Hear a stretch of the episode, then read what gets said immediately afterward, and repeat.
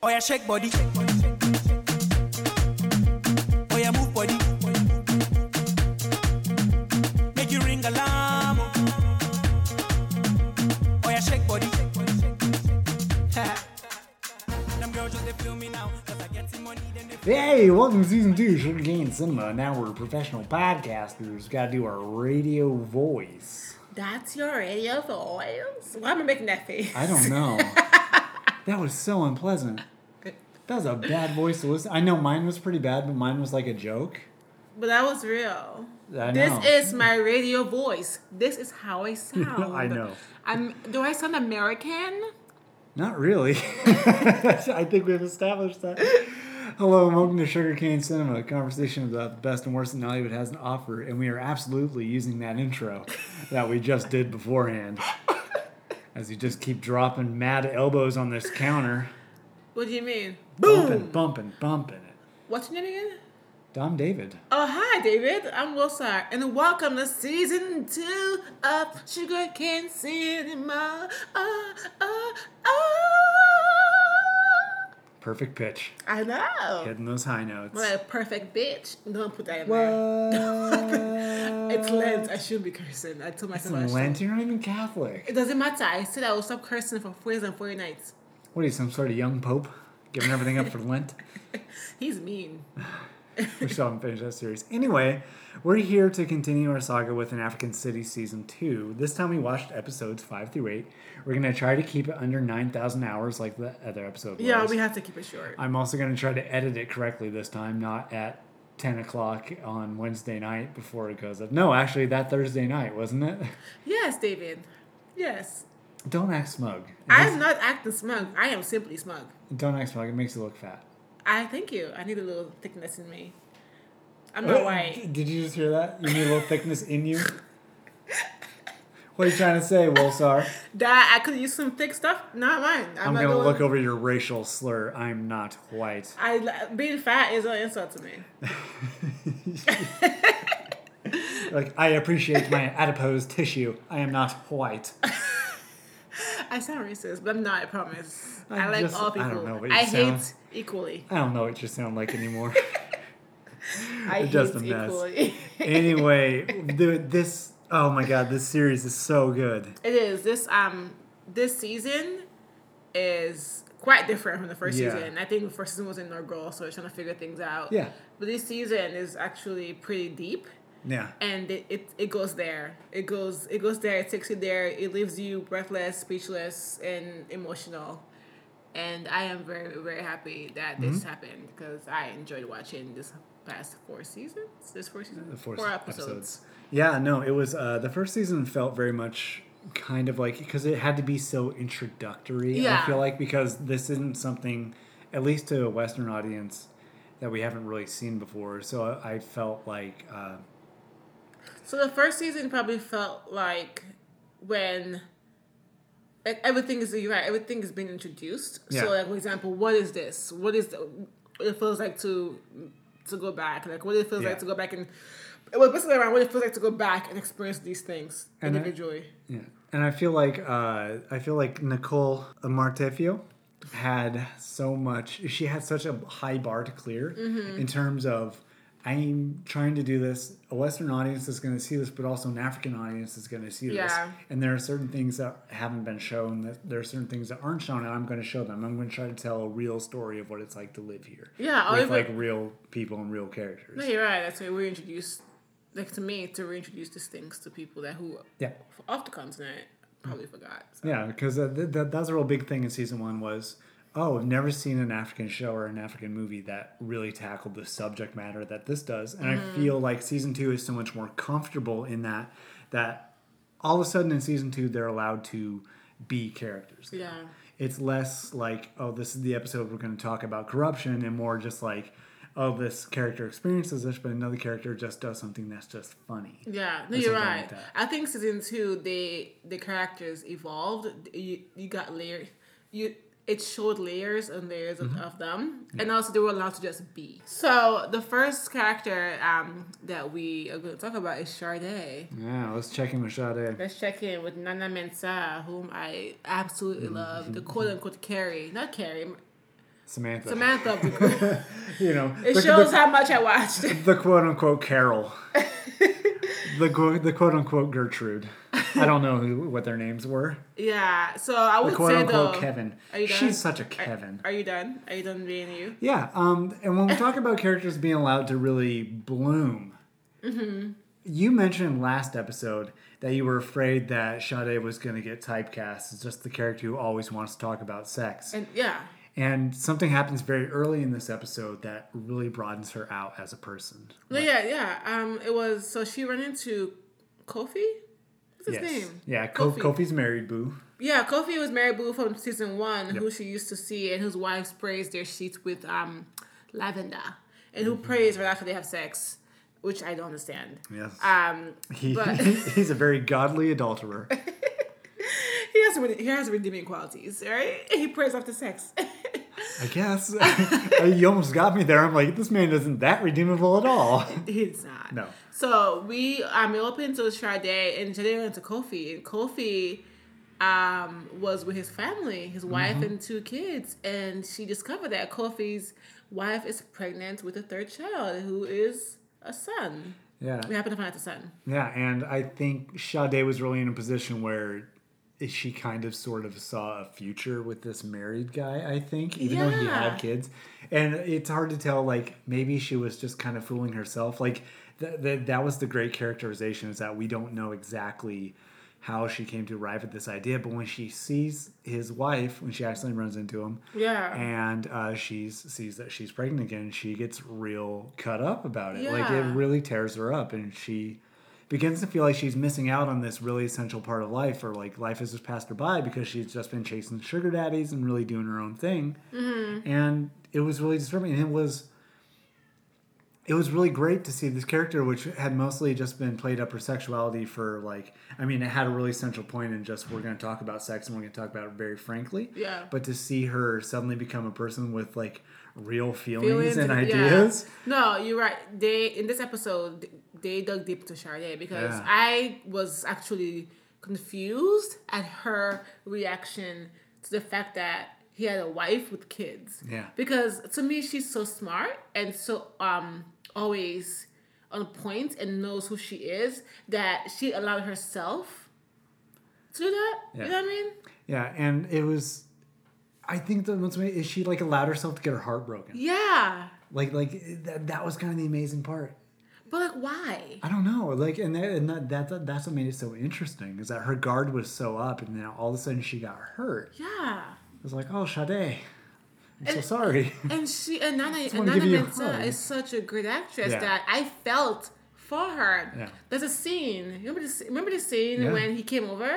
and she asked him to give her a baby Yeah, and she then he denied her. she was and so she- vulnerable in that I've never that seen her so naked, Yeah. and I've seen her naked. Yeah, yeah, no, that was like that was a really moving scene. This uh, th- these next four episodes that, that we watched had a lot of really effective scenes in them. They even they Which even tapped into feminism um, in one of these episodes, which Yeah. was really great. Yeah, it was the the isms episode where Oh, yeah. everybody got on their isms, and this was where this is where you can tell Nicole was having a lot of fun. She was so much more comfortable in this season. I feel like. Yeah, like she was. just because she was able to like she wove a lot of isms in this episode i if this was a first season episode it would have been like about feminism and that's kind of it but since all these characters are very established in their in kind of their lanes right now as Mm-hmm. Yeah. the season goes along uh this just the, the the structure of the season they're kind of allowed to have their own things because like like we'll, we'll talk about Makena later but they deal with colonialism Yeah. and, Yeah. yeah and the fem- feminism and and just like other like- isms. yeah, tr- trying to find your past and your ancestry. Yeah. No, you're right. Um, I like I'm I'm a big feminist, and so is David. And but I like what Charlie said because we know the other girls. You know, we know Ngozi is a conservative, so you know her Mm-hmm. Yeah. feminist is a little it's a little more traditional. Even if she's a feminist, I think she is, but she's more of a traditional feminist. Like she believes that you know she wants a husband.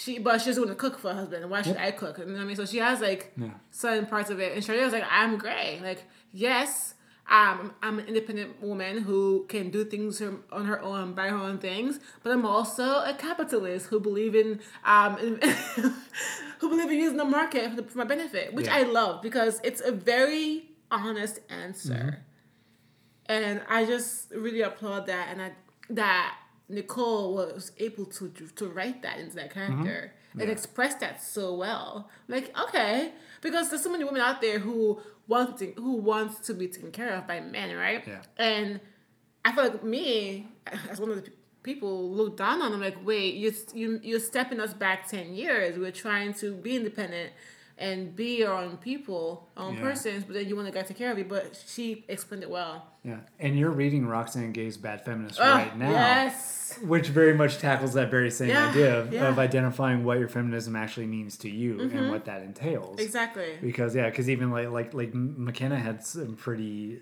uh, traditional like gender roles as well, and Mm-hmm. very traditional attitudes towards sex even, uh, which we'll talk about in her in her segment. But yeah, just try to come out and be like, no, mine's gray. It's not black and white. it's gray. And everything should just be black and white. I guess not, never everything should not be black and white. There are some parts Yep. that it has to be a little, a little fuzzy. Some things are relative. But yeah, so she can't really be be around Kofi anymore. So then she starts dating this really pre- pretentious uh, Lon- Londoner who just he wants this. Yeah, the salmon is not cooked. She's like, uh, it's salmon. You can't really overcook it or else it ruins it. He's like, it's not cooked. I want to cook the way they do it in London. And well, he was so bougie. Excuse me, garçon. garçon. I want this cooked like they do in London. like, well, sir, you are not in London. You are in Accra. Yeah. Um, but no, but it's funny because before that, before that, that scene happened, she was told that she was entitled. Oh, that's right. Yeah, that was the Yeah. entitled um the episode. entitlement episode. And I loved it because yes, like you like and it's funny you and that came up because in Roxane Gay's book, but the feminist, she brought up um um privileged and how we are all we are all privileged in certain ways and we keep pointing fingers at those who are more privileged than us, but you pointing your finger have some privilege because you can you can do that as in you can point out their privilege. Yeah. It's just a tangent. But no, I'm glad that that because she didn't think she was entitled, but she is. Like, they all are. All, Yeah. They're all entitled because they've had this experience in, in the U.S. and the U.K. and they came back and they expect things. They're expecting things they had back home, like back in the U.S. and U.K. to Yeah. be the same or be similar, and it's not because Yeah. it's a cultural change.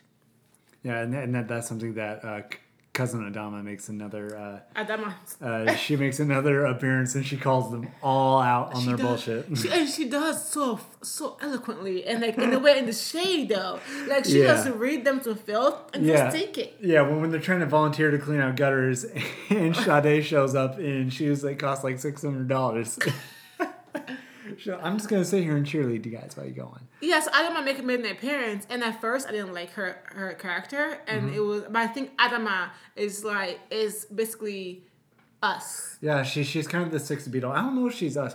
She was a little bit of a foil there, and like re- reflecting back who these characters actually are, and be Yeah. like, you guys do some pretty ridiculous shit sometimes. Yeah. So that In that, way, yeah, she kind of speaks for the for the audience. Yeah, like she- you guys, ha- you guys have these Yeah. privileges and these entitlements because you came from a place where this most people here haven't been. Yeah, Right? yeah, yeah. She's definitely an audience surrogate in that because that that was also some of the criticism levied at the first season of the show. It's just like sure it's showing across, showing Ghana, but it's also showing like the one percent Yeah. of that, and that was something that uh, Adama comes up and really points that out. Just like you guys are being ridiculous right now. Yeah. Yeah. And, uh, you're right. And then to continue on with the life and the love life and times of Sade, Sade. uh, she ends up dating a man named Nana Kofi, and she breaks up with him Why, because David? of man boob. This is the most Seinfeld part of this season, is because like there's so many episodes of Seinfeld where he breaks up with a woman because her like she had hands that were too big. There's a whole episode of just like she had man hands, so I had to break up with her. What's Or- that? What? Really? or when one episode Jerry was dating a nudist and he kept saying like I kept seeing parts of your, the body like tensing and flexing that you're not supposed to see because when she was trying to open up a jar of pickles he saw her toes spread out a little bit oh. which he wouldn't have seen if she wasn't a nudist so he ended Oh. up breaking her because of that so Overly exposed. so Sade tapping into her 90s comedy Jerry Seinfeld breaks up with Nana Kofi because he has man boobs I've been with a guy with man boobs. I broke up with him. I just can't do it. Like I have enough boobs for both of us. I don't need you to add to to this, you know, supply. I, this was, you know, it's a lot. I can't have you stealing my bras. You know, like who? Like, are you double D too? Like, what's going on? I don't know. but if you have man boobs, oh, you know, I have grown. I still don't prefer them, but you rock those man boobs. So, you know, you rock them. Inclusiveness is all about that. Uh, what else does she discover? Um, she discovered something that I um I find fascinating, David. She discovered Twi porn. Mm-hmm. David thought she actually meant tree as in Arboreal pornography. but Twi as in the language. Yes. Twi. And they she said they come in Twi, they talk dirty in Mm-hmm. Twi, they moan in Twi, which I, she gave an example of that I'm not going to replicate.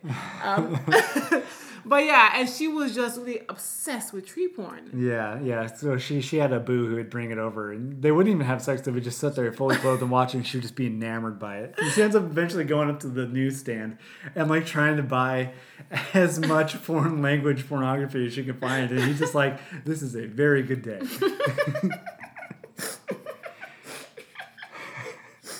He just had. I'm trying to make you spit your beer all over this He counter. was just really excited for the porn. It was really odd to see. he was it. making the sale of his life. I know, but to me, the reason why that was so funny and odd is because you have you could no, you are in this country that is like you know knees deep in patriarchy. Yeah, where sexuality is conservative, yeah. sexuality is like you know a secret and you cover it up. You cover sex and about Yeah. it. And then this guy is sitting pouring out in the open discussing pornography with this black woman, this Yeah. African woman, and they're having fun talking about it. And he's like, it's like what what what is this? What is this? He was so cavalier about it too. He's like, "Oh yeah, we got it in house, Yeah. got some Ashanti." And like they were just like it was like it was it felt like it's about the weather. So Yeah. the weather? You know, how's the Twi porn? Yeah, and and Sade was just she was so Being just like I've I've only ever fucked in English. This is amazing. now I'm curious to watch Twi porn. But what uh, sound was that? but her hopes or her whole attitude gets dashed a little bit. Her cavalier attitude. I hate Kwame. His name is Kwame, not Kofi. I'm That's sorry. right. I hate Kwame because he and I hate her for doing this to herself because when he called her right Yeah. Right after she was going to get money to buy Twi porn. Yeah, and then he's just like, "Well, it turns out I had a son. That's good news, right?" And she's like, "No, to be honest, fuck you. Like, what, what are you doing? What are you calling me, dude? You broke my fucking heart." But why did she pick up? And what did she expect though? Like he, but he was he was never an asshole. He was always upfront. I have a family. Yeah. I am not going to divorce my wife. You know I have a family. Like he, what, what did he? do? I don't know whose side I'm on that because what did he do wrong? Because he told everything. Yeah, and I don't know. I don't know why he felt obligated to like really relay that information. Yeah, that part was I- kind of douchey. I think that I don't know if it's douchey or if he just because they have an intimate relationship that kind of goes beyond Ah, just being like sex, yeah, yeah. just being about sex. That maybe he felt like this is a big moment in my life. I have to share it with this woman, even Mm-hmm. though this woman isn't my wife. And and I remember just sitting there thinking like. This is way too complicated. It's so complicated. Like, why would you want to get in this complicated relationship with this person? It, was sounds just- like so much work. It's so hard to be in a relationship when you're not married to someone yeah, else. Yeah. and now she's obsessed with babies. Oh, I, I foresee her trying to get a surrogate or trying to get like um in vitro yeah. I mean, because she wants a kid. now, But well, for what reason? I'm sorry. Go ahead. no, yeah, I was gonna say we're gonna have to see how this how this season wraps up with uh, Sade's story story in next episode. I just don't have a baby for the wrong reasons. Hmm.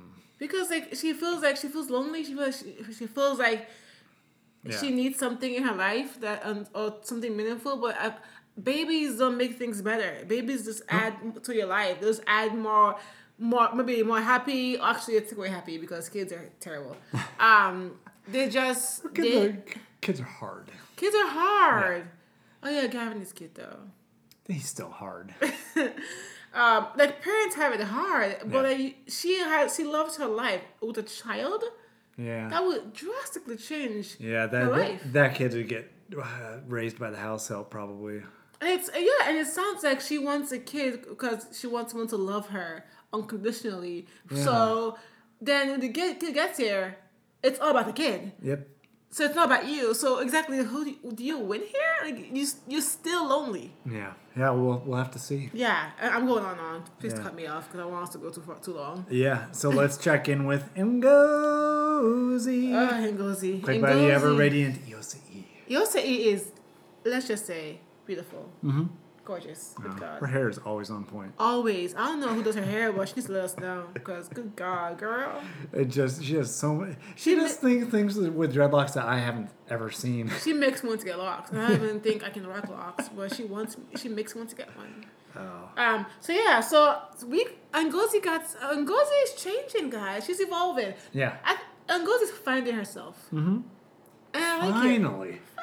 Because I mean, she like she's so sweet, but she was so hard to like like. Ugh, so annoying. She's unbearable. And this was, I mean, just really seeing her turn, and we get to see her like be a person, and she's not so, she's not the nervous wreck she was a couple episodes ago, because she's starting to really come out of her shell and not just, she's so stressed out about the expectations that are really levied on her Mm-hmm. of I gotta find a Ghanaian husband or a Nigerian husband. I have to be a good wife. I have to be a virgin when I get married. And she is beginning to Let go of something. to yeah to let go of that a little bit and it starts off in these episodes with her learning how to cook because she was so gung-ho about oh i have to learn how to cook to be a good wife, To to, be a find a, good husband. wife. Yeah, you're right. And with when this episode started, Yeah. episode four or five, it started with her with her friends in her kitchen teaching her how to cook. Which for some reason Ngozi doesn't know that if you're gonna blend something in the blender, you cover it up.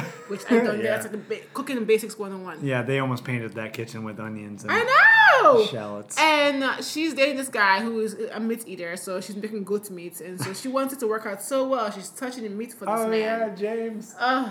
james and his bff who are like way too close please, ex- please explain that. So she walks in and she walks in. James is in the shower, and this BFF is just sort of sitting on the pot, not taking a dump like he thought it, like I thought he was. Just and then they're just sort of chatting, and it looks like you know like a locker room. Mm, yeah. Yeah, like like I didn't like she was really freaked out. I'm like, why is his buddy in this room with them when when he's naked? I'm not comfortable with this. And, then- Yeah. and then all her friends are just like, no, you're over sexualizing this. You're being so American about this.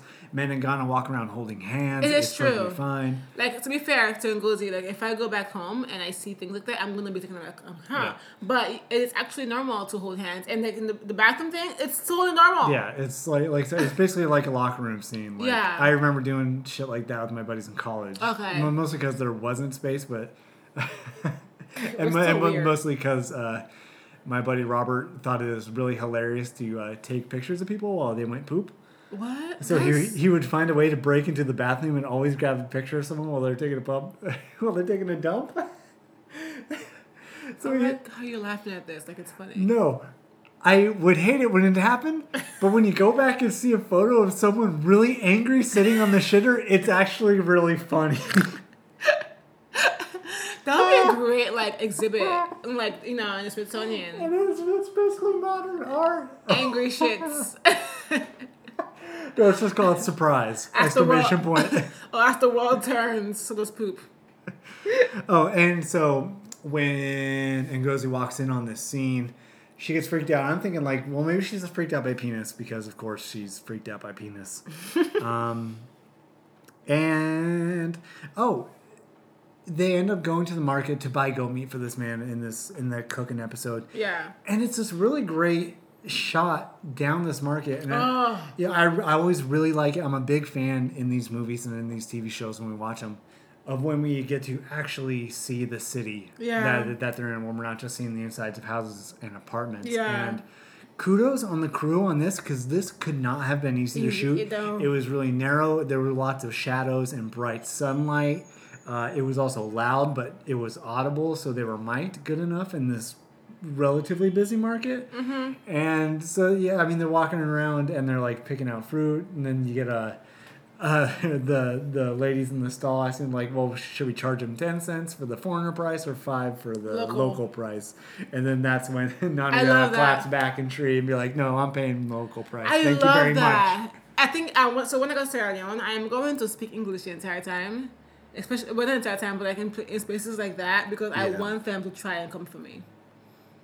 Like, oh, and, and then in Creole, they will talk Yeah. Creole. To, will, I will talk English to them. They talk Creole to me, and they talk. Then then then we'll talk to Creole, and I, and I reply in Creole like, ah, I will tell you taxi. You think I'm a foreigner? Ah, hey, I was born in this country, and my birth certificate says Freetown, Sierra Leone. Try to come for me. Throw the shade at her, throw it back with her mind. We'll call that the uh, Creole clap back. Creole. Sorry, I was sort of laughing because you said something about palm oil. I love palm oil. I know. We'll have to buy a. We'll have to buy a fifty gallon drum I know. next time we find a shop. So I can bathe in it. I guess you love that. I do. It's a little too fragrant for me. I love it. It's rich. Like my skin. It's yeah. It's a acquired taste. I'll say I'll say it's a strong flavor. That's I'll fair. say that. That's fair. It's I, I, different. I won't say it's bad. I'll say it's strong. okay. Uh, let's see. Let's uh, move on. And Goldie saw his penis. She got scared. Yeah. uh, let's Um, see. Shots in the market. Uh, blah blah blah. Talking point. Her nipples. Yeah. The so nip slips. Ngozi has a little problem. Her nipples are hard like twenty four It's because she's always horny without And her knowing it. I, I know, and, th- and you said that like right away. I'm like, oh, she just needs to like rub one out or Yeah. something, because she's just she must be turned on all the time, and she ends up going to the doctor because now she thinks she has some sort of cancer. of course. Uh, and, the, and this is also what I mean about this season really having fun. This is a weird thing to put into a season about someone whose nipples are just hard all the time. and I really, I kind of wish that we could like reach out to Nicole and ask her like, did this come from someone you know, or is was this so just random. like, or this is like a funny situation to put this character in? Yeah. And the doctor's just like, Ngozi, look, you're 26, you haven't had sex yet. Maybe this is your body's way of telling you you're You need some. that you're just hungry for that D. Yeah. And you're right. Like, when she kept saying that, like, because she, she keeps resisting urges. Yeah. And you you can only close that box for so long without it starting to spill out, right? Like she sees men everywhere. yeah, and it's always when she sits next to a guy or something like that, or nip- it's just blasting, just boom, just Her body, her body's talking pow, to her. pow. Her body's speaking out loud, and she's not listening. So that's what happens. Mm-hmm. Yeah. No? blasting nips. Nipples are the nipples. Uh, another thing that I really, really, really, really loved about Ngozi this time is that she begins to follow her own intuition instead Yeah. Mm-hmm. of second guessing herself all the time. And this was the really great part of seeing her. Again, the characterization. These characters are becoming much more round than they were before. They Yeah. we're starting to see their flaws. We're starting to see their strengths. Mm-hmm. Where Ngozi was just a train wreck before. She's just now she's starting to trust herself. She's not beating herself up all the time. Yeah, I call. I was. I was, in my head. I called her carefree Ngozi, Yeah. Or just more intentional Ngozi. Because when the, like the um, collage of you know scenes showing her just doing her own thing, it was refreshing. Yeah. I loved her. She was glowing. She seemed confident. She stood her, her ground. She she looked focused on just being her and just doing her Yeah. and not constantly looking for a husband. Yeah. In every turn, in every corner, right? Yeah. So I love that. I'm. I really that really made me like her more. Yeah, because um, she felt so penned in by you know she had these very sturdy boundaries that she set up, and they were self-imposed boundaries, kind Yeah. of, and they were really like l- limiting her, and she wasn't holding herself against those anymore. She was just mm-hmm. accepting those boundaries as just kind of who she was, and mm-hmm. rather than worrying constantly about finding a husband she really just devoting her time to like volunteering stuff like that and finding finding fulfillment else, elsewhere outside of men Yeah, and it's funny, and it's, huh? Yeah. I just realized something.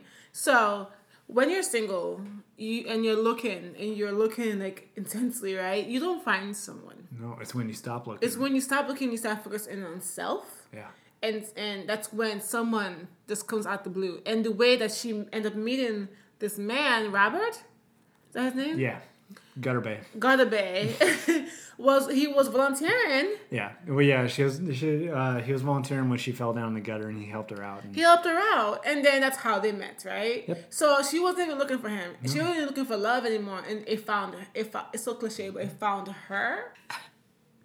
and even that's the same story when you when we started dating. Is that you weren't necessarily looking for a long term relationship or anything like that. You No. were just sort of focusing on yourself, and I came along. Yeah. Da, da, da, da, da, That's David coming along on a date. David's coming along on a And date. and even I I resisted.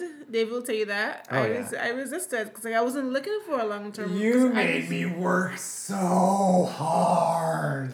But you still here though. You're lucky I love you. well, I, you don't work that hard. You made me work harder than I ever had to. You're welcome. Look at you now. I know I'm a better and I'm a better man because of it. Exactly. Mm-hmm. Um, but yeah, so it, it kind of found her, and he happens to be the guy she's been looking for all these Mm-hmm. years. Uh, what happened, babe? Uh, she gets freaked out a little bit again because she sees a guy that she likes now, and Robert the Stout Bay. He's very. She's then she starts doing the um, hmm, uh, hmm, uh, hmm, uh, I'm nervous and nebbish again, and they go out on, on a date and she's really freaking out and she's just like, look, I just gotta tell you, I don't date because I want to have sex or like fool around. I date with the intention of marrying. This is a really serious thing for me. And he's silent for a long time and he just goes, me too. Mm-hmm. And then shit gets crazy. it gets, it escalates from there. Like it, do, everything you think of, it's true. Oh, what He- does he do, Wilsar? Oh, he um says I did with intention, and obviously Ngozi's vagina went sploosh, and then he got up and showed her exactly what he meant by date with intention. He got his on his knees and proposed to this girl. And I was like, wait, what? This is not like I, I get it. African men will fall in love with you two hours after they met you. That's your last name. Wilson, I love you, baby. But what's my last name? I don't know, but I love you. This motherfucker proposed to her on the first date. yeah, that was nuts. And I'm like, what? as she as she started dating him like i think i think I, I mean i know some people do that like get married like super quick and like have like crazy stories like that and it maybe kind of works whatever it is it worked for Ngozi because she was she was super gung-ho about this And it's funny because Ngozi did Ngozi did something different with her life. Mm-hmm. One, she got focused on herself. Yeah. And two, she did something. It's funny because I did the same thing. Something that she didn't do before. She expressed mm-hmm. what she wanted. She said she told her truth the first date because she's over the BS with the back and forth and the dumping, not dumping. This be the weird man. She told him, "Hey, this is who I am, and this is what I'm looking for. If you don't fit that bill, you can leave right now and make end this like end this right here." Yeah. She told him, ladies and gentlemen, she told him what she wanted. A lot of us don't do that. Mm-hmm. Hence why we go back and forth and ups and downs with, with dates, both men and women.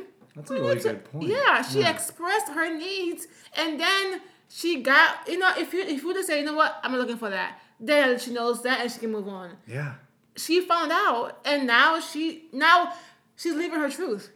There's no lie between them. There isn't. yeah So yeah so I love that about the episode. yeah so then they start courting each other which is they're, they're basically just dating now Yeah. and they're kind of engaged and they start rolling around they every time they meet up to pray together they end up rolling around naked making out Yeah. and then they start playing just the tip Lots of high, dry jump, dry jumping. Wow, lots of dry humping, lots of dry jumping. Dry humping, which lead to um, half naked, which now led to just a tip, yeah. Which according to Ngozi, which i mean so the end of episode nine is actually this really ah. gorgeous totally engrossing sex scene. Ah. That was just like we were both kind of like glued to the television. And I made the comparison of like this reminds me of the sex scenes in Insecure, mm-hmm. Oh, and just like Oof. like uh, you So know, hot. I feel like when men write sex scenes, it's almost like pornographic.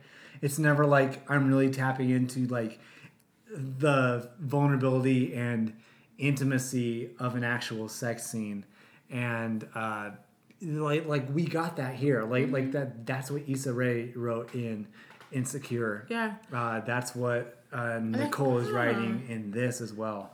No, I'm happy you And it pointed was it hot, out. too. It was. I'm happy you pointed out because you're right. When it comes to sex scenes, it all depends on whose whose perspective it is, right? Yeah. Because this was this show is, is written for um those who identify as female, right? Yeah. And this was a female oriented show, so with Yeah. the sex scenes are going to be that. Yeah. And it was Oh, Yeah, and I think I think before the sex scenes were played so much for like humor as Yeah, well. That, yeah. that that to see it be taken like really seriously was super like engrossing. it's also Ngozi, right? They played on her first time intercourse, intimacy, because we've never seen her kiss anyone. Well, we have, but not intensely or passionately. But we've never seen her actually get intimate, of, which you know she was naked Yeah, and he also he played it really well. so well. Yeah, So I, I would say the sex scene in the show, the ladies played it really well. Yeah. Like it looked realistic. Like I'm like, all right, y'all good.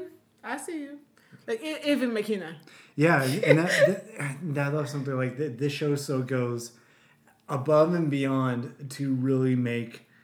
Not, not not just that these women are having sex, but that they're having good sex. Oh God, yes, you can tell. And that that is something like that only women can bring into the writing room. Mm-hmm. And that's why you need more diverse perspective in people in a writing room in this space because you get different types of experiences, Yeah, stories. Yeah, yeah, the- because I think even like due to writing, even if they have really good sex lives and their partners are also having great sex, they might not be able to tap in that per- into that perspective. No. Or I think it just it's going to be so much more difficult. It's going to be so much more work for them to get it right. It's not similar to having a white person write a black character. Right. You're not going. No offense, you can try, Yeah. and I can give I'm looking you at you. David Simon, writer of The Wire. But you're not. He's white. Oh yeah, there's a lot of white writers on that show. That's not. That's why Well- white people love The Wire. Right. Well, which is why David Simon always has a black person in his shows that apparently is amazed by the sound of crickets. Watch Show Me a Hero, watch The Wire. There's always a black person going, What's that noise? And they're like, It's crickets. As though crickets don't live in the hood. Yeah, I'm from the hood. I hear them. Come on, David Simon.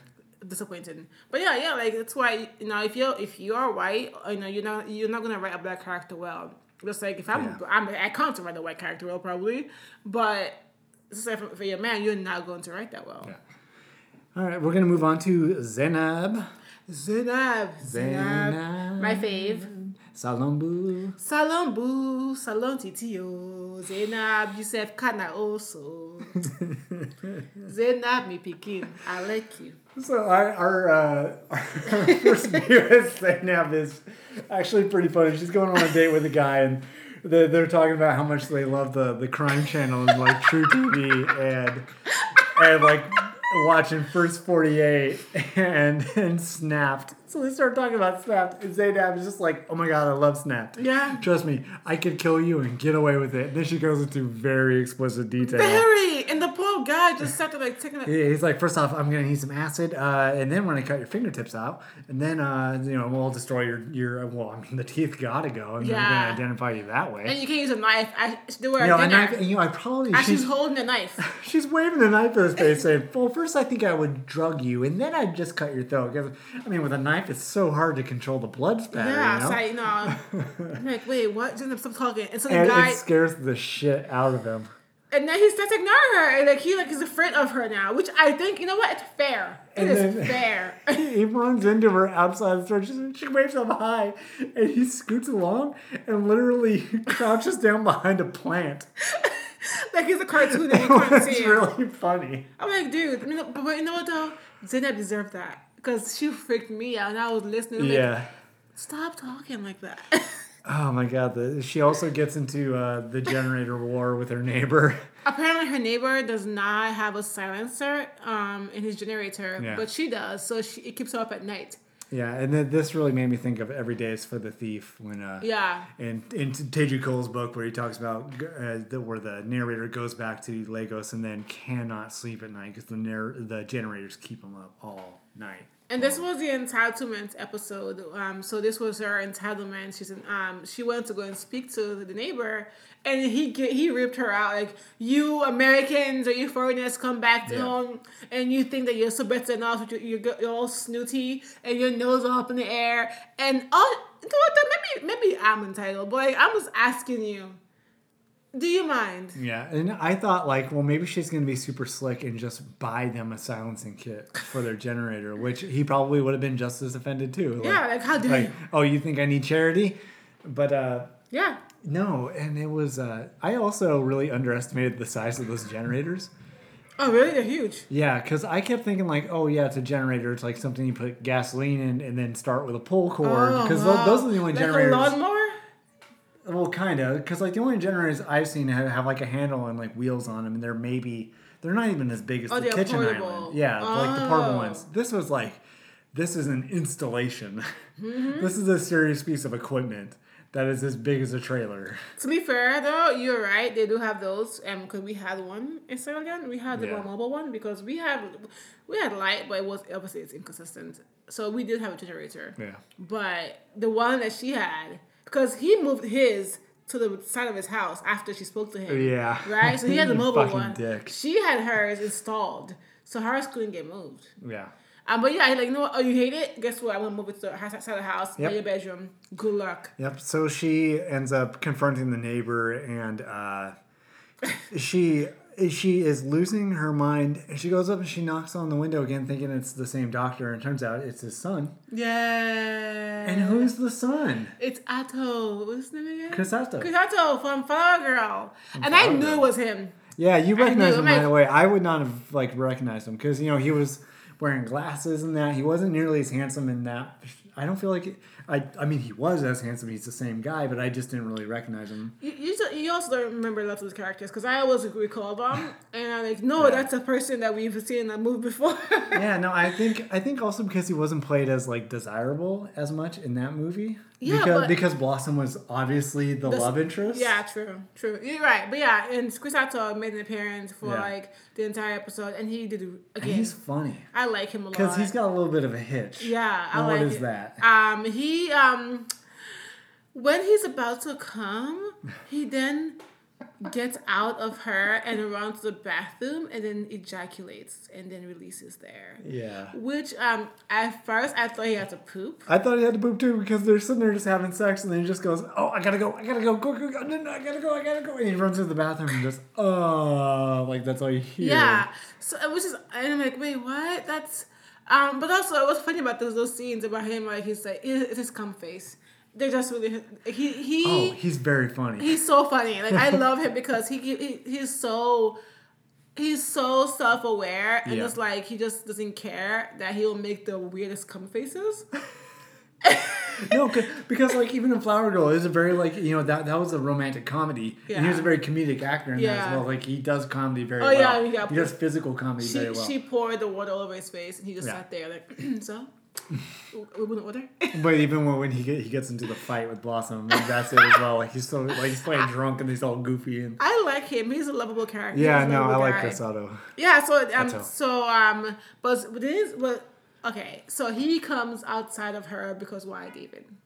I forgot. You forgot? Did he have like a pregnancy scare? He got sca- his ex girlfriend. Okay. He got Yeah, yeah. he got the scare so since then because apparently they didn't wear condoms, Oh. which s- something we'll discuss in a different character's And story.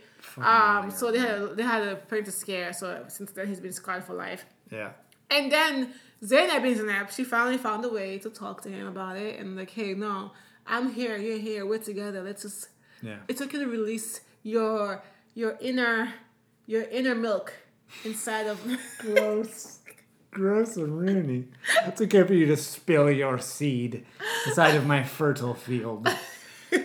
My name is Zainab. This is how I talk. That's gross. Um, so he finally did it and he got comfortable and then and then what happened? What happened? What happened? Uh, what happened? what happened? Wilson I was getting excited because boy does it backfire.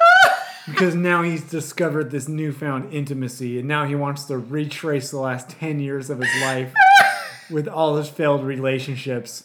And she's like, You want to go come and all your ex girlfriends? He's like, yeah. And he's just like, Yes. Like he's just so funny. Like, like what's like Oh, it's so ridiculous. It's so I'm like, how do you write this, Nicole? How do Oh you even God. get these ideas? I love this show He's so like, much. he has to go back and plant his seed in every girl he's broke up. broke I don't with. think he's like like he's not like yeah, he's wearing a condom, I assume. I mean, too, but is he? He's not gonna have babies all over town, I don't Yeah, think. because, Zainab is a huge condom person. yeah, yeah, You're right. yeah, yeah. She's big on the, on the birth control. But like, he wants to go and come in every ex girlfriend so he can Oh move forward. Like, it's just a great storyline. So it's so ridiculous. like, wait, what? Anyway, moving forward. Yeah, no, I just love my uh, my one note. I just said levels with Charles about his jism. But yeah, uh, oh, uh, then we learn a- we learn more about Zainab. I like that we're really fleshing out uh, Zainab's uh, her business and stuff like that too, and her just terrible assistant she keeps hiring. She eventually hires a great assistant. Uh, she ends up getting malaria later on, so she's out sick and she can't. And she's really stressing over, you know, quarterly taxes Yeah, and just her business. She's Yeah. a she's an entrepreneur. She's a she's a business owner. workaholic as well. Yeah. So she really can't let go of her business and even like get better. And she's totally overexerting herself. And like she said, and she said something that, that really resonated with me. Like no one can run my business the way I can or the way I do, and no one can do the things I do because the way I do it. And she's right. It's her baby. She built this from nothing to where it is now. Yeah. So her being down and out, and she has terrible assistants. So it, it, it's like okay, if I get sick and then I trust my assistants, then yes, I'm fine, right? But she has terrible assistants, and she goes um, like left and right. So then of course she's gonna be nervous about being sick for a week. Like Yeah. no, I get her struggle. Yeah, no. And she, you know, eventually goes back to work, realizes her accountant was right. The numbers made sense. They Yeah. just didn't make sense when she had Malaria. um, malaria and fever, uh, which nothing really makes sense when you have a fever. Um, and yeah, she has a good assistant, and the lights went out when they were supposed to, and Yeah. like it worked out, and she. Yeah, it just worked out. Yeah, it, it was a really great scene. When she's sitting like there in the dark office, yeah. and the assistant comes in and goes, "You know, ma'am, do you need anything else for the day?" And she's like, "No, we're good. Let's let's go home." Yeah, and that ended that way. That was nice. I like Ah. how our story ended that way. So good. Let's check in with Ah. Makena. This is a lot. It's a lot. It is. And Makena is heavy. hellish notes. If, if this show wasn't so good, we wouldn't have so much to write about, Makena is to heavy. talk about. Makena is Makena Yeah. is, is all heavy. Yeah. M- and Makena, man, they get deep in the relationship stuff because she's still with Stefan. This wasn't like a new guy every episode. She's in a committed relationship now Yeah. with the American boo, From DC, who's DC. fine. Will Sar's uh, chocolate city lover, Mm-hmm. Hello, Stefan. And uh, Makena, light skinned love interest. Maria Humbert. I hate her last name. like she's not Humbert. So, uh, speaking of Humpert, uh, she only wants to have sex in missionary position, Yes.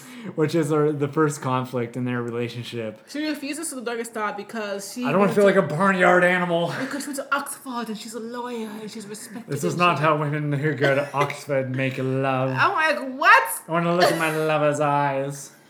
It's the window to the soul. No, look away for a second. I need to blink. Yeah, and then Ingos is like, "Oh, that's how, that, that's how I want to do it too." And Shawty's like, "You were gonna bore him to death." like Ngozi. And, and she only changed because Sade was like, you look like Ngozi. Like, oh no. oh yeah, she's oh, like, oh, no. "Oh God, no, I do sound like Ngozi. I gotta change something." So she went home and they found she finally tried it You're so mean. and they showed her him trying different positions and Yeah. she came in all of them. Oh yeah, because that's the thing. She's like, "Well, I can only come in this one position, so we have to just keep having sex in this, This one, one position, position." yeah. And I and I'm like screaming at TV like, "Have dog style and then missionary." Yeah, you You can still shake it up. Yeah. And then this is one of those things where it's just like they just sort of spend all day having sex, and it's this really intimate thing where Yeah, it was beautiful. they spend all day having sex, and then they go get food, and they're just sitting in bed with the sheets all thrown around, just eating food. Then they put the food away and just have sex again. yeah, that was really that was really nice. it was I like, it was the super intimate. like, like it's it's a little romanticized, but like that's like what people do when they're just really into each other, and it was really nice to see that. Yeah. That felt very real. Is it? So what they do? Yes. Don't act like you don't know. Ah! Their second big relationship hurdle comes when they start hanging out with Makena's uh, aunt, Yeah. who has house help. She's a very wealthy woman, Mm-hmm. and the and then Kofi, the houseboy, uh, refers to. I feel uncomfortable even calling him a houseboy. Okay, so I say Yeah, Kofi- because Kofi uh, refers to the man of the house, the uncle, as master, yes. and Stefan being a black American. being a black American man, this makes him really uncomfortable. Yeah. Seeing a black man wait hand and foot on someone and then call them master. Yeah. So naturally, he starts to bring this up. Brings it up with Ma- Makena. Makena brings it up with the aunt. They end up sitting down for dinner one night with uh, with the uncle, and he explains like, no, this is this is a cultural divide, and you know, Kofi was about to, no, not Kofi, but uh, Stefan was about to read the riot act about civil rights and Yeah, stuff like that, mhm. and then the uncle is just like, I know all about this. Yeah, I read- trust me, I know. I went to college in the '60s. I marched in Washington at the Million Man March. I heard Dr. King speak. Dr. King actually came to Accra Yeah. at one point. He lived there for a There while. this was a cultural exchange. When he is calling me master, it's not because I own him. Yeah. It is just a sign of of immense respect. Yeah. And And like, like Ste- Stefan tries to grok with this, Mm-hmm. but he still really can't. so to to Makena's and the uncle's like the uncle's defense, it's true. Yeah. But it still makes me uncomfortable because I've lived here so long. Yeah. But calling him master is Right. not because he's his slave owner or his owner at all. Yeah. That the difference between him calling master and then slaves calling their masters Right. masters. Slaves belonged, they were property to their masters. Yeah. They were bought. Whereas this house help, who sometimes referred to a, hou- is you know a house boy because you know, they have house girl and have house boys, um, he's getting paid Yeah. either with m- monetarily or and by just living there or with or his school. Yeah. It's his job, right? And so because of respect, for example, like I call like I I've never called my parents master, but like, I have respect for my parents and elders, so I'll call them a certain way. Yeah. And I'll bow sometimes and you know what I mean? I'll submit because they're elders. Yep. Um so it's just a respect. So yeah. Yeah, because I was gonna say when I met your parents, it's like it's like no first names. No, never. Yeah, yeah. I would never call some someone's parents yeah, by their first name. that level of familiarity is too much. Well, you can call my parents by their first name. That's let me know that I can't do that. Right, and that's and that, that that's why this is like textbook definition of cultural divide Yeah, of just and then they really butt up against us a while and with Stefan being in West Africa now he's super interested in like learning the history of the region which of course includes the history of slavery so Mm-hmm. like for weeks in a row they go out to the castles on the coast which Yeah. were really dungeons which were housing points for the shipping of slaves Yeah. and Makena comes across a very uncomfortable discovery in her family history. yeah. She was she was informed through her aunts that her family sold the slaves. Mm-hmm. They were the one. They helped with this. they helped. They got money. They had receipts. They went through the family paperwork and she found receipts Really? I didn't of see- the I didn't remember that part. Yeah.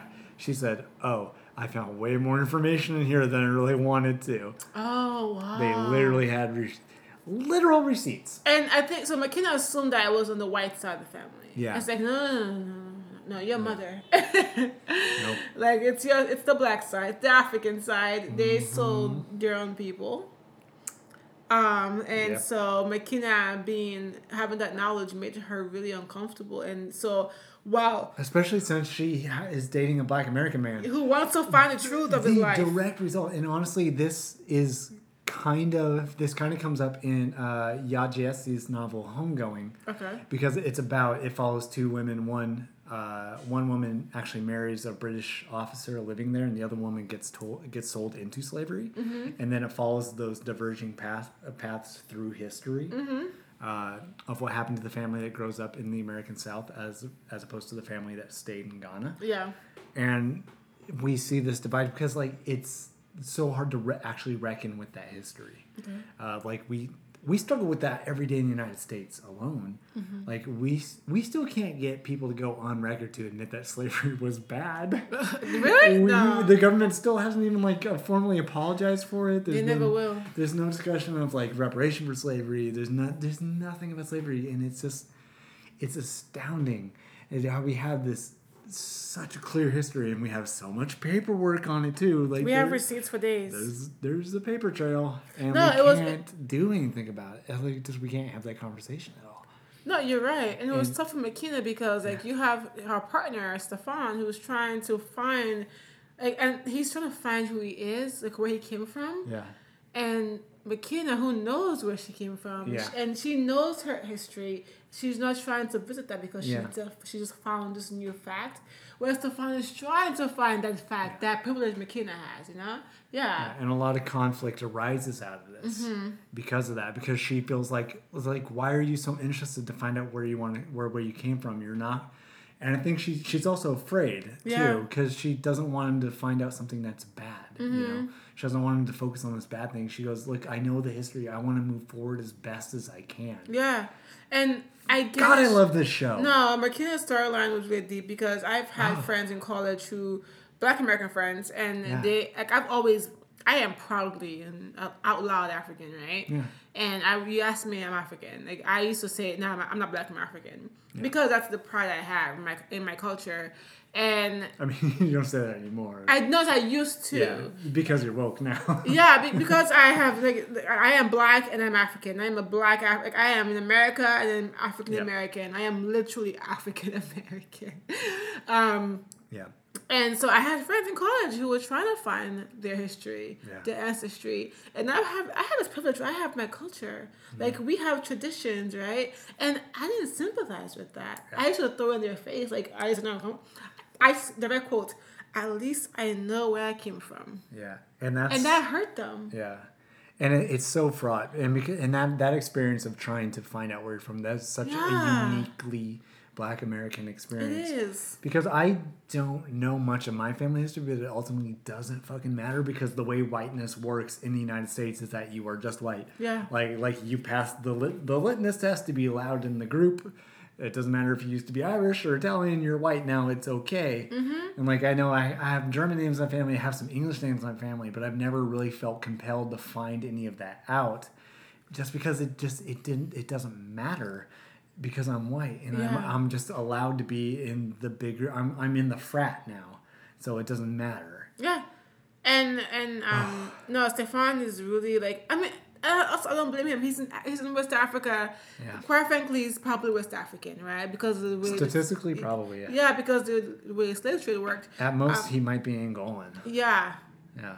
but this friend, and I, I feel like an asshole because I think about it like that was an asshole move. It was very mature. I was saying, well, guess Yeah. what? At least to know where I came from. You don't, Yeah. and it's so bullshit because that's wrong because. You want to know where you belong, Yeah. right? You want to know what your culture is. Yeah, And, and even- and she even- ended up find, found out that she's West African, my friend. Yeah. So Yeah, and I was just going and even with even with your personal ancestry as well, because you know your father is Creole, yeah, which directly has its lineage in Mm-hmm. the slave trade as well. I don't want to find out. Yeah, because if people if people don't know, the Creole people were originally slaves in uh, the West Indies and the Americas, and were allowed to repatriate back, Back to in, yeah, Freetown. Yeah, Um, that's why I'm good. yeah, Maybe one day I'll want to take ancestry.com test or just 20, uh, what is it, 20, 21, I 22? don't know. 22 and me, something. Uh, maybe one day, but I'm good for now. I'm, I know I'm West African, I'm Yeah. Sierra Leone, and I have my culture. I'm also afraid to do it because I don't want to know if any of my ancestors owned slaves. Yeah. because I felt like, well, maybe I know I had great grandparents who I think arrived here. I think that's as late as it was. I don't know if any else, like, I, I don't know. I don't know how I'd really reckon with the history. That idea kind of scares me a little bit. Yeah. You know, the, the past happened for a reason, and the past teaches us that Yeah. the future is possible. Or I'll, I'll find out like I'm Ben Affleck and I just. And hide it. If you find out, you better not hide it. I'll kick your ass. I go on a documentary on PBS and find out, oh, I got a pretty atrocious ancestry. Don't air this. It's segment." worse if you don't hide it. Of course, you, you, you had your ancestors owned Yeah. slaves because you're white. No offense, but like Your, you your name is Benjamin yeah. Affleck. Like it's not your fault you weren't there, No. but like and also it's like you're contributing to the like racism. Like Yeah. you're not. You're trying to be better. Like so, why are you hiding this history? Like, dude, it has nothing to do with you. Yeah. Anyway. And uh, Makena ends up coming around eventually and just like, this is really important for Mm-hmm. him. And I need to support him in this thing. And Yeah. they have this moment where, you know, they're a little cold and she comes over with a box and it's the DNA test and, you know, she swabs his mouth and Mm-hmm. puts it in there, mailed away. And it was really, it was a really sweet moment. Yeah, but didn't they break up? Did they? Yeah, Really? yeah. When? He he left. Like the um the narrator. That's Oh. yeah, they broke up. I must have not noticed. I must have been typing notes after that. Yeah. That was the end of there. That was in the relationship. It's over. I saw it coming though. Did she also spill that her grandma was a slave owner? No, Okay. she never said anything about that, but she helped him swab his mouth. and- I, I- man, I really don't. Maybe I read it wrong. like, that's the last time Makena, and that was the end of Makena. I hope you read it Stefan's- I Stefan's relationship. Keenan. Um, Oh, but yeah. David and I had, had an interesting back to back to back though. Like, Yeah, there was also another cultural divide, a, a little lighter, other than a, a, a, a tr- uh, than you know the brutal history of the transatlantic slave trade. A lighter note. They also are argued about uh, having house help. this is something that me and Wilson are also instantly argued about. yeah, we have different opinions. Because I grew up very much in a working class family where hiring house help was seen as bougie and pretentious. and I really want to focus on the, the word of actual pretension, as in, because I think that that's more detrimental to us than it was people who actually hire house help, because pretension is thinking that you deserve something above where you're at, right? Yeah, So it's just like it's acknowledging of just like no, we're poor, we don't deserve this thing, but we're gonna hate people who do. Like like like the root of that feeling of Mm-hmm. Yeah. not wanting wanting to hire house help is specifically a self-loathing feeling, Mm-hmm. and like and that was something that I kind of came to as we had that discussion. Oh, okay. And because like I would totally be looked down on in my family if it was just like yeah we have like a live-in housekeeper or something like that. They'd be like they would kind of roll their eyes and say really, and it would it would be this point of contention and you're and you're like yeah no house help that's just how it is. Yeah, so it's, so my, my rebuttal was if I end up living back in Sierra Leone or somewhere in West Africa, and I am not opposed to having house help Yeah. because it's kind of like a status symbol. Wait, you- I'm, I'm not, I'm not seeking the status symbol, but like it is what it is. Like Yeah. you just that's just what it is. Like, It's just the culture, right? It's a culture.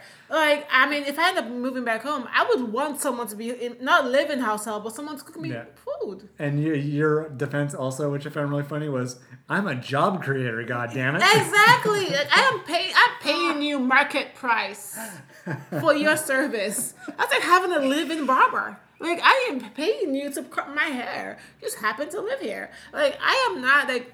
I don't own you. I am creating jobs. That's- that is tax deductible. That really made me laugh. but yeah, no, that's But that's yeah. mm, that's Makena. That's making a story. That's old Marina. Now we got to move Makena, on to Makena. Mamaya Baf- Maya Bafo.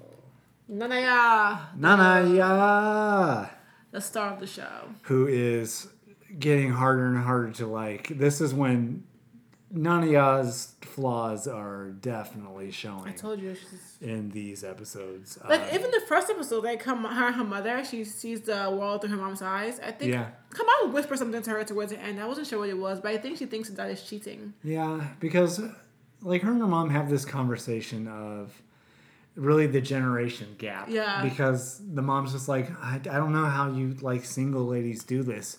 You know, I, I was raised in this environment where we were put in a position where we had we had to rely rely entirely on the men in our lives. Yeah. And we see this disconnect between her and her mother. Like even then, you know, they, they still have a good relationship, but as they're talking, it's just like they're so clearly not on the right page because Yeah.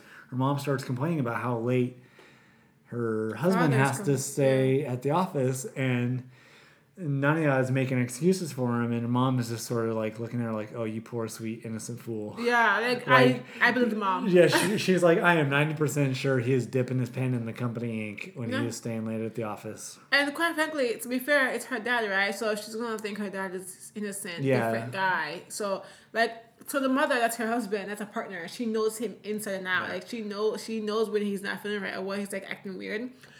So then, like, yeah, that's her dad, that's her daddy, and that's someone she trusts and will never do wrong. And I feel So they have a different relationship with it, with this person. Yeah, and I feel like when uh, when like I hear from people who whose parents like got divorced because one of the parents cheated, how much those kids like hate that parent and stuff like that. Like it, that's a really hard reality to grok as a child. Yeah. That your parent, the person you depended on, was capable of doing someone to hurt somebody so much.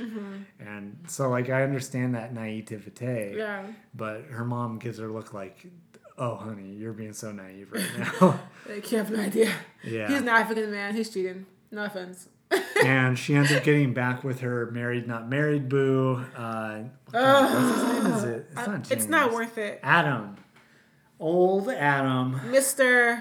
the creation of Adam, Mister. Oh. I live with my wife, ex-wife, who's kind of a fuck buddy. Probably because we still live together and we have a history. So I imagine they're probably Still, I'm d- pantomiming sex right now. I'll make it easy for you guys to keep it short. Adam, in the last three episodes, lived with his wife, his ex-wife. Nana was like, "You have to, you have to move out." He said, "I can't." Then she broke up with him after he said, "I would, would, would." He did not. She broke up with him. Mm-hmm. In this next four episodes, he texted her saying, "I moved out. What's good?" So she let him back into her life. They were dating for a while, and then she keep bringing up, "Hey, let's spend time in your apartment. You know, let's spend time doing this." And let's spend time doing that in your place. He keeps giving excuses. And as a woman, I called this BS like the first time he said no. Like, Like, oh, instantly. Nope. Like that. Nope, he's lying to you, girl. He still live with that that, that mofo. And Which, if I can break it, you are way too good at that. I can't hide a fucking thing from you. if I have one thought, like, God damn it, Wilsar, you see it on my face instantly and you go, Yeah, what? what? Like, what's going on? what, you got something to say? And I have to go, no. because I like you too much to say how angry I am. anyway, she found that he's lying, and yeah, that's that's there. He and she ended up dumping him again. Yeah, and in between that, what's what happened? so they decide they're going to try a little bit of the coitus interruptus, mm. which is really like when we talk about flaws with Nana Yaa. This is a big departure. She was a huge advocate for condoms. Like, no, you got to use a condom. And, and Makena was pretty loose with the condoms. Yeah, the yeah, season, yeah. right? Because she she judged her for that. Yeah. So yeah, and so she's like, mm, let's not try a condom. Let's pull out like we're in middle school and we're gonna high get. school, middle school. Well, I don't know how Who's they do it. having sex in middle school? My sister's middle school. I know. I would kick her ass. I'm pretty sure there were some pregnant middle schoolers in my high school too. yeah, me too. Oh, I don't know why they'd be in the high school. They should go back to the middle school. I'm anyway. They got pregnant in middle school. So so they're, they're gonna pull out because apparently they're 16 and want to get pregnant. oh god. Um, and it seems to be going okay for a while, but then Nana Yaa, if we want to talk about her nitpicking, which she's pretty A-type personality, anal retentive, Ugh. whatever outdated psychological thing you can like place on people who are kind of overbearing. And she's like, "Oh no, no, don't, don't- come on me! It's way too sticky." He's like, "All right, I'll just come on the sheets." Then she goes, "No, why would you do that? These are Ralph Lauren. these are." she said like that too. These these are Ralph Lauren. Like whatever, bit. And She said it like she's saying quiche Lorraine. like you, like okay, so you can't watch like I mean- Ralph Lauren. Talking about pretentious Pretentious. or like or entitled. Bougie. So, So, so, about she- bougie. so she's like, no, no, no, go get a cup. So he gets up. Oh, he gets up, and she's like, hurry up, because you know they're obviously still horny. He comes back with with the coffee a cup. coffee mug. Like, no, not that one. I drink from that one. Like, oh, no, good. he's like, go get a disposable one. So he rummages around and he finds a plastic cup. Hashag in the bed, and of course, of course, he no longer has an erection because he made him go do fucking dishes. You made him think while he was react. He react. Ah. That's how that works. took him out of the moment. And So, then, yeah. So and then the girls keep cutting her down, just like really, none of you. How can you? How can you talk to us about anything? You're making your man come in a cup. Yeah. like what is wrong with you? And she doesn't see anything wrong with it. And then he eventually. He comes home again and he, you know, he tries to go into the bathroom. He's like, ah, not with the street shoes. And he, he gets mad. He's like, really? I can't walk around with, with, with my shoes on. I can't wear the clothes I wore outside into your bed. And in his defense, Nana Yaa was being super overbearing and not accommodating to her partner Oh. whatsoever. And she never is though. This is when we begin to sympathize with Adam because you Nana Yaa is not being fair Yeah, at all. at She's all. not being a fair partner It's at all. unbearable. And once she tries to like rectify that, that's when she starts asking about going over to his place, and then she simps out his bullshit finally, Yeah. and dumps him. And she knew he was lying. We always know. We know. You, she because after she apologized for the shoe thing, she was like, "I'll change." Yeah. Which you know, like I said, I was saying today, but like you don't, you, you can't never say you're gonna change because you are who you are. But you can say that I'm gonna try my my best to be aware of what I'm what I'm doing and try not to do it. You know, and in turn, hopefully that will change me as a person. But she knew he was lying. I know. She told herself the truth in her head. Like she convinced herself. No, he moved out because the first time he said no, and the excuse he gave, I instantly picked like no, he's lying. Yeah. Instantly. The the needle fell Ugh. off of your bullshit meter. Yeah, like, and then after she apologized about the shoe thing and her being unbearable, when she did bring up the whole going to your place, he then there you go again doing this. He used that. He used that against her, and then she found out he's a liar and Yeah. cheater, and not worth it. Found out he's a lie face liar, and he always has been. Okay, but yeah, that's the story with them. And I kind of feel bad now because now she's still directly in the same position she was four episodes ago. Mm-hmm. Oh, poor Nadia. I say poor Nadia. Yeah, but yeah, her, this entire four episode was basically her with this guy. Yep. And how nothing had changed. Oh, man. But yeah, I was gonna, I have to say that these women are just one, they're talented, two, they're gorgeous. I And, know. and that outfit Nadia was wearing, and that with that scene with shot with um, And goes, it it, wasn't go, it wasn't Ngozi, it was with um Zainab? Zainab with the with the head wrap. Yeah. And uh, the the jacket, girl, where'd you get that set from? Because Yeah. I would rock that. That's so it was so cute. I feel like I forget every time we watch this just really how gorgeous all these women Because we always say they're so beautiful. I know. Every, at, seriously, at least one point when we're watching this, we just stop and go, God damn it. they're so gorgeous. Ah. And and Zainab's skin, girl, what is it? Shea butter, coconut oil. her and Chris Attoh. Oh yes, Just- oh. and this the dark skin. Look at that hashtag black love, man. Yes, I love a black love. They're a super beautiful dark skinned couple. Love black love. It's Mm. I love her love too though. it, it'll work, I guess. no, I love you. Even though you shaved your beard. Yeah. You love that you can see the veins on the back of my hand. I don't. Love that. I do. Why are your hands blue? No, I love your hands. Shut up. anyway, that's it for What this other weird things happen to white people's skin? So David, what Turns is red your? for no reason. Are you, you gonna I'm still trying to riff on weird white skin issues. I don't. I'm not white, so I don't get this. I, so this is the, this is your mic. Go for her. it's harder to tell when our skin is dry. We don't get ashy. I think that's the only benefit. And that's why you guys age But so holy terribly. fuck, we get sunburnt and peely. You know why you guys so terribly? You, wow, sound racist. No, no, it's true. It's Because it's you don't moisturize. No, we moisturize. Every fi- everybody I know Your full, in my bo- your full body? yes, everybody in my family puts on lotion. From head, from head to toe. Maybe not from head to toe. They put lotion on the dry spots. But your entire body's a dry spot. Not everybody's body gets dry. We have lots of natural oils. So David, what's your favorite part of this show so far? Ngozi's sex scene, hands down. Oh, you did I was really? really locked in. Do you want to Do I need some time by myself? Yeah. I fucking might. Because it was beautiful and hot, okay? It can be both. Okay, I mean it was hot. It really was. It I- really was. I respect that. I respect that. I don't know what the favorite part. I, I also forget just. Half the I- show. no, I was I'm watching. It's like all these guys are very beefy. These are some beefcake They're men. very stout. very stout.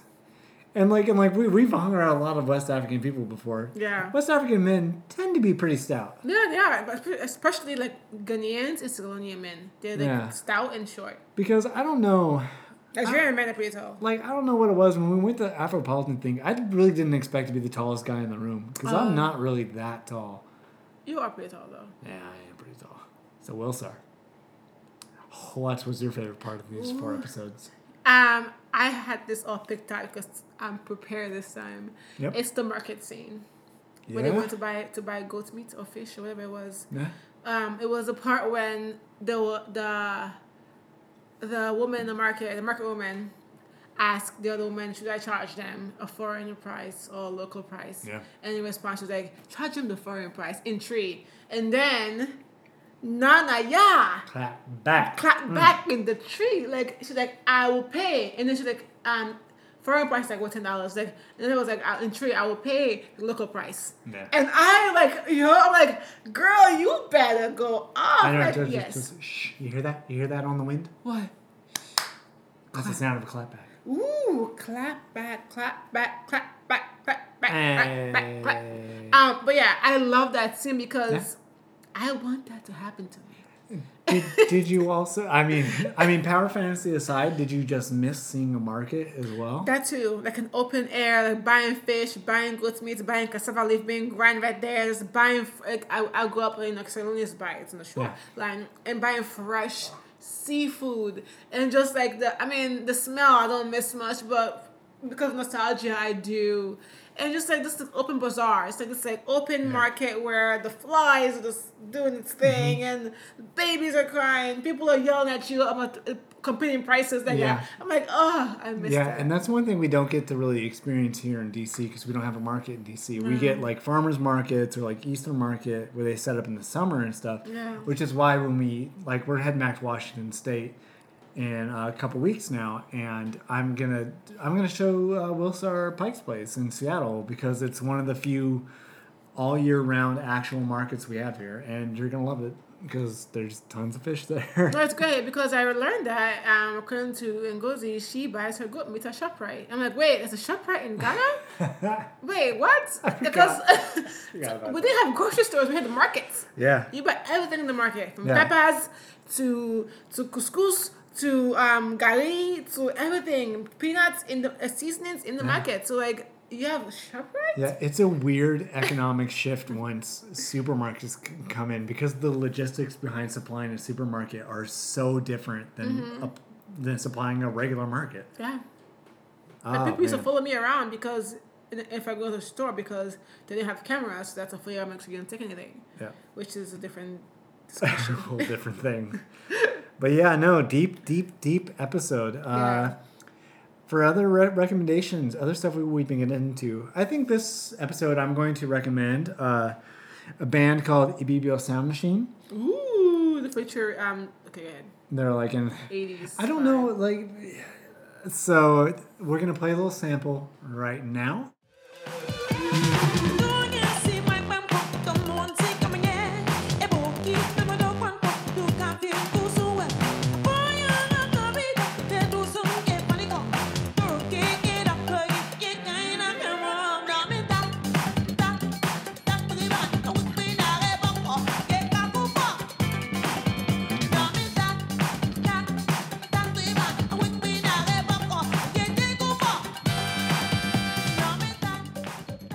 So as you just heard there, they're they're this super funky, you know, Afrobeat, but also very '80s talking head kind of jazzy thing that is super dope. Um, and their their new album was recommended by someone at work, and it's called uh, Uyai Okay. or Uye. Yeah. It's uh, U Y A I. I'm not entirely sure how Me that's pronounced. It's pronounced something in, in Ibibio. And she, and the lead singer, uh, this gorgeous gorgeous Nigerian woman. Uh, the cover art's super dope too. It's just it's very like Afrofuture.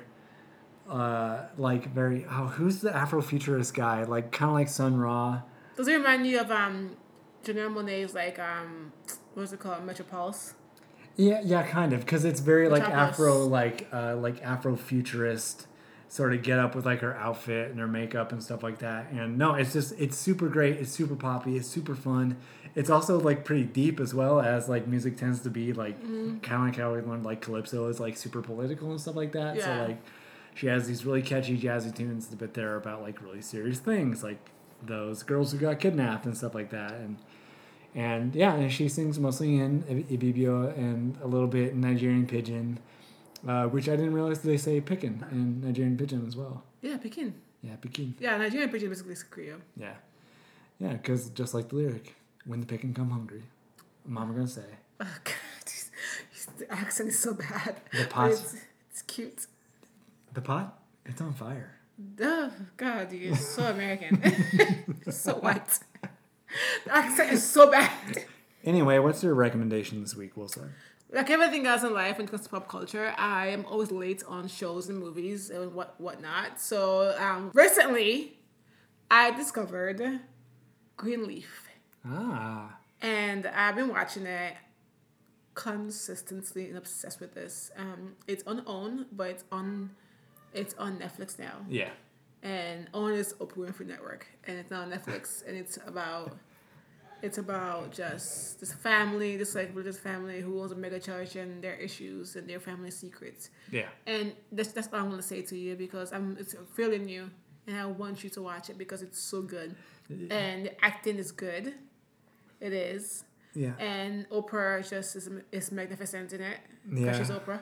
Yeah, she's in it. It's one of those things that makes you want to give Oprah a big hug of just like, thank you for giving these black actors some work. It's just so black, and Yeah. I love it. Like, Yeah. It's one. I love the way it's shot. You're gonna recognize a lot of working black actors. Yes, like the guy from Why Did I Get Married to and Why Did I Get Married is on it. Um, Keith David's in it. yeah. Oh, God, the golden voice. Uh, Yeah. Oh, what, what, what's her name? The the matriarch of the family. It's like something like or Oh, something Whit, like Whit, that. oh, Whitley, something Whitley. Whitley. Ah, I know her name. But yeah. Anyway, she is super great. Uh, and, Ah. and even the guy who plays the creepy uncle, you learn pretty soon that he's a creepy uncle. He's a great actor as well. He really is. No, So- I think acting is good. There's some people who can do better. yeah, there's some Like the kid. Yeah, there's some actors who are better Like than Chris's others, kid. but But no, it's a really great show. It's on Netflix right now, and I'm I've been watching it. And David is watching with me, and It's- it's, really good. for all for its flaws, it's still super engrossing and Yeah. entertaining to watch. And it's really well shot. Yeah. Like it's shot really well. Because I'm really into videography now, um, I just really pay attention to how things transitions and how things are shot and depth of field and just Yeah. like in the, the reasons why things are shot certain ways. Yeah, Will Wilsar is. Uh, she's starting to watch movies and shows the way I do, in that she's watching it as somebody who creates something, Yeah. and is able to notice things now instead of just sort of like passively kind of digesting it. Yeah. So I'm gonna just warn you: one part it's gonna kind of ruin your experience watching movies, but on another part it's gonna be super fulfilling. So No. wel- welcome to the club. It's interesting. So far, it's been fulfilling. So now you're knowing how I watch movies and why I say the things I do when I watch movies. I, it, now I get you because Okay. now I watch things, even like short clips or like commercials or anything on your Facebook or YouTube, and I just I look at the way it's shot and what how it's done, not Yeah. really just the content they produce, but also like I want to know how that was done. Yep. And I'm just really, it, I just find that fascinating and interesting. I want to go behind the scenes and see how they got that to become a thing. So yeah, this, this show is really well shot. It's Mm-hmm. the the filter they use to really to really create the scenes. It's really beautiful. So yeah, Yeah, you see a lot of Memphis, Tennessee. yeah, oh yeah, totally. It's a great show. I think you should watch it. I recommend it. Highly recommend it. Oprah again is the god of the black people. the god. of the Oprah is queen. She's the original queen. Beyonce is second. Um, people. Oh, Oprah the god. Oprah the god. Um, but yeah, so yeah, check out Greenleaf. It's on unowned, but it's currently on Netflix. So Wait, if Oprah's god, does that make Beyonce Jesus? she is. That seems a pretty apt comparison. Yeah, it is. Totally. A pretty apt comparison. Thoroughly like sacrilegious, but a pretty apt She's, comparison. the, she's Queen Jesus. Uh, or is Beyonce more of the Muhammad? Beyonce is all. Beyonce is, is the Trinity. Oh, that's right, because she is God. Yeah. Because the Trinity is just an extension of, Of God. God, yeah. Unless we're like in the Russian Orthodox Church, and then Beyonce will be a completely separate thing from Oprah.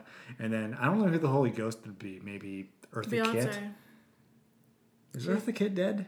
Arthur Kitt? I think. I don't know. I don't know. Anyway, we'll find other famous uh, black Lupi- women. Lupita is the, is the or Holy maybe Ghost. Billie Holiday or something. Uh, Billie Holiday. No, no, Nina Simone.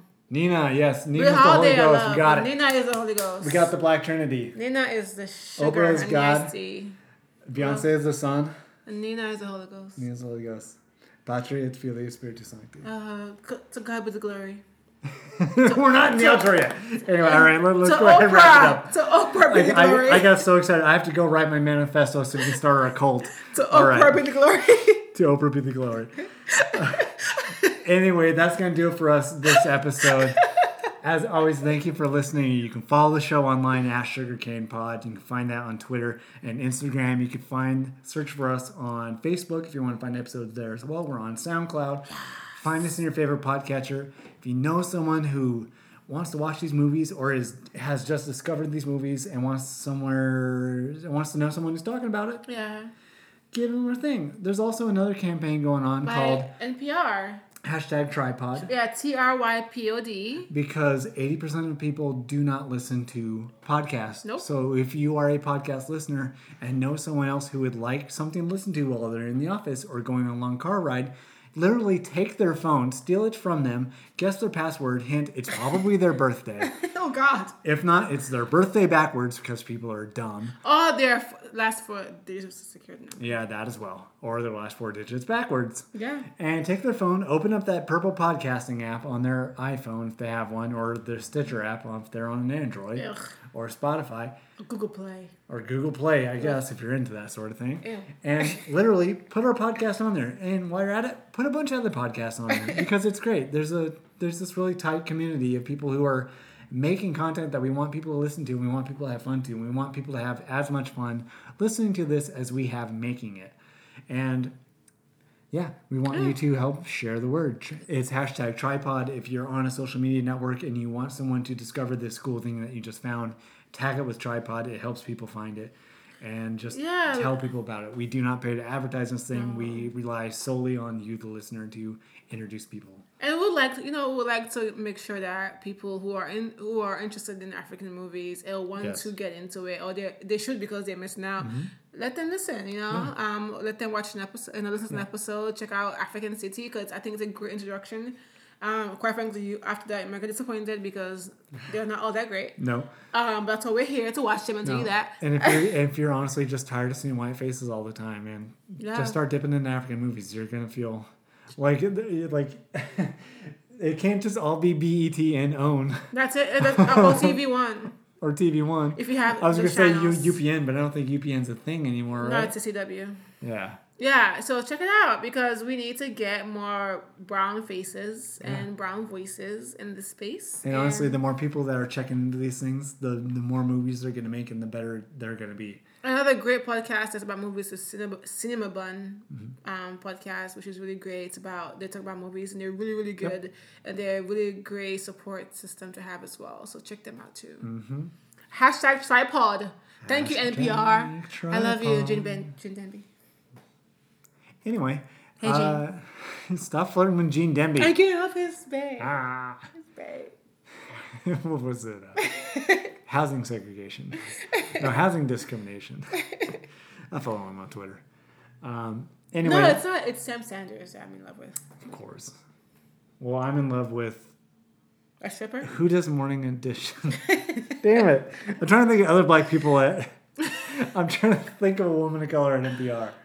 Uh, I don't know. Like, I know there's some. Their, their names are escaping me though. me too. I know a lot. I listen, lot- I listen to a lot of NPR. There's the one on Code Talk. Code Switch. Code Switch. Not Code Talk. Fuck it. Stop I'm cutting this whole. drinking. I'm cutting this whole goddamn Stop thing out. Close out, please. Speaking of following people online, you can follow me online at Shabuti. How's that spelled, Blissar? S C H U B O O T Y. Just say booty. And you can follow Wilsar at. Call me Wilsar. Call me W I L S A R. Mm-hmm. I'm here to listen to you. Hey. Anyway, hit us up if you have questions, comments, recommendations. Uh, this is also on you know Twitter and Instagram. You can hit us there. Facebook's for family. You stay away from our Facebooks. You stay away. Goodbye. See you on there. We will. Goodbye. No, Goodbye. no, we're not checking out yet. We need to. It's long. As always, To God be the glory. don't gamble. If you want to, you should. It's a big Powerball out there. It's March Madness. Totally gamble. Oh my God. Bye. TTYL. Them wanna know where I come from. I dey run from Lagos to London. All the blessings and love I dey see just they make me they shout hallelujah. Eh. I say all the blessings and love I dey see just they make me they shout hallelujah. Eh. They hold me for ransom cause I'm young and I'm rich and I'm handsome. They won't hold me for ransom cause I'm young and I'm rich and I'm handsome. Oh yeah, shake body.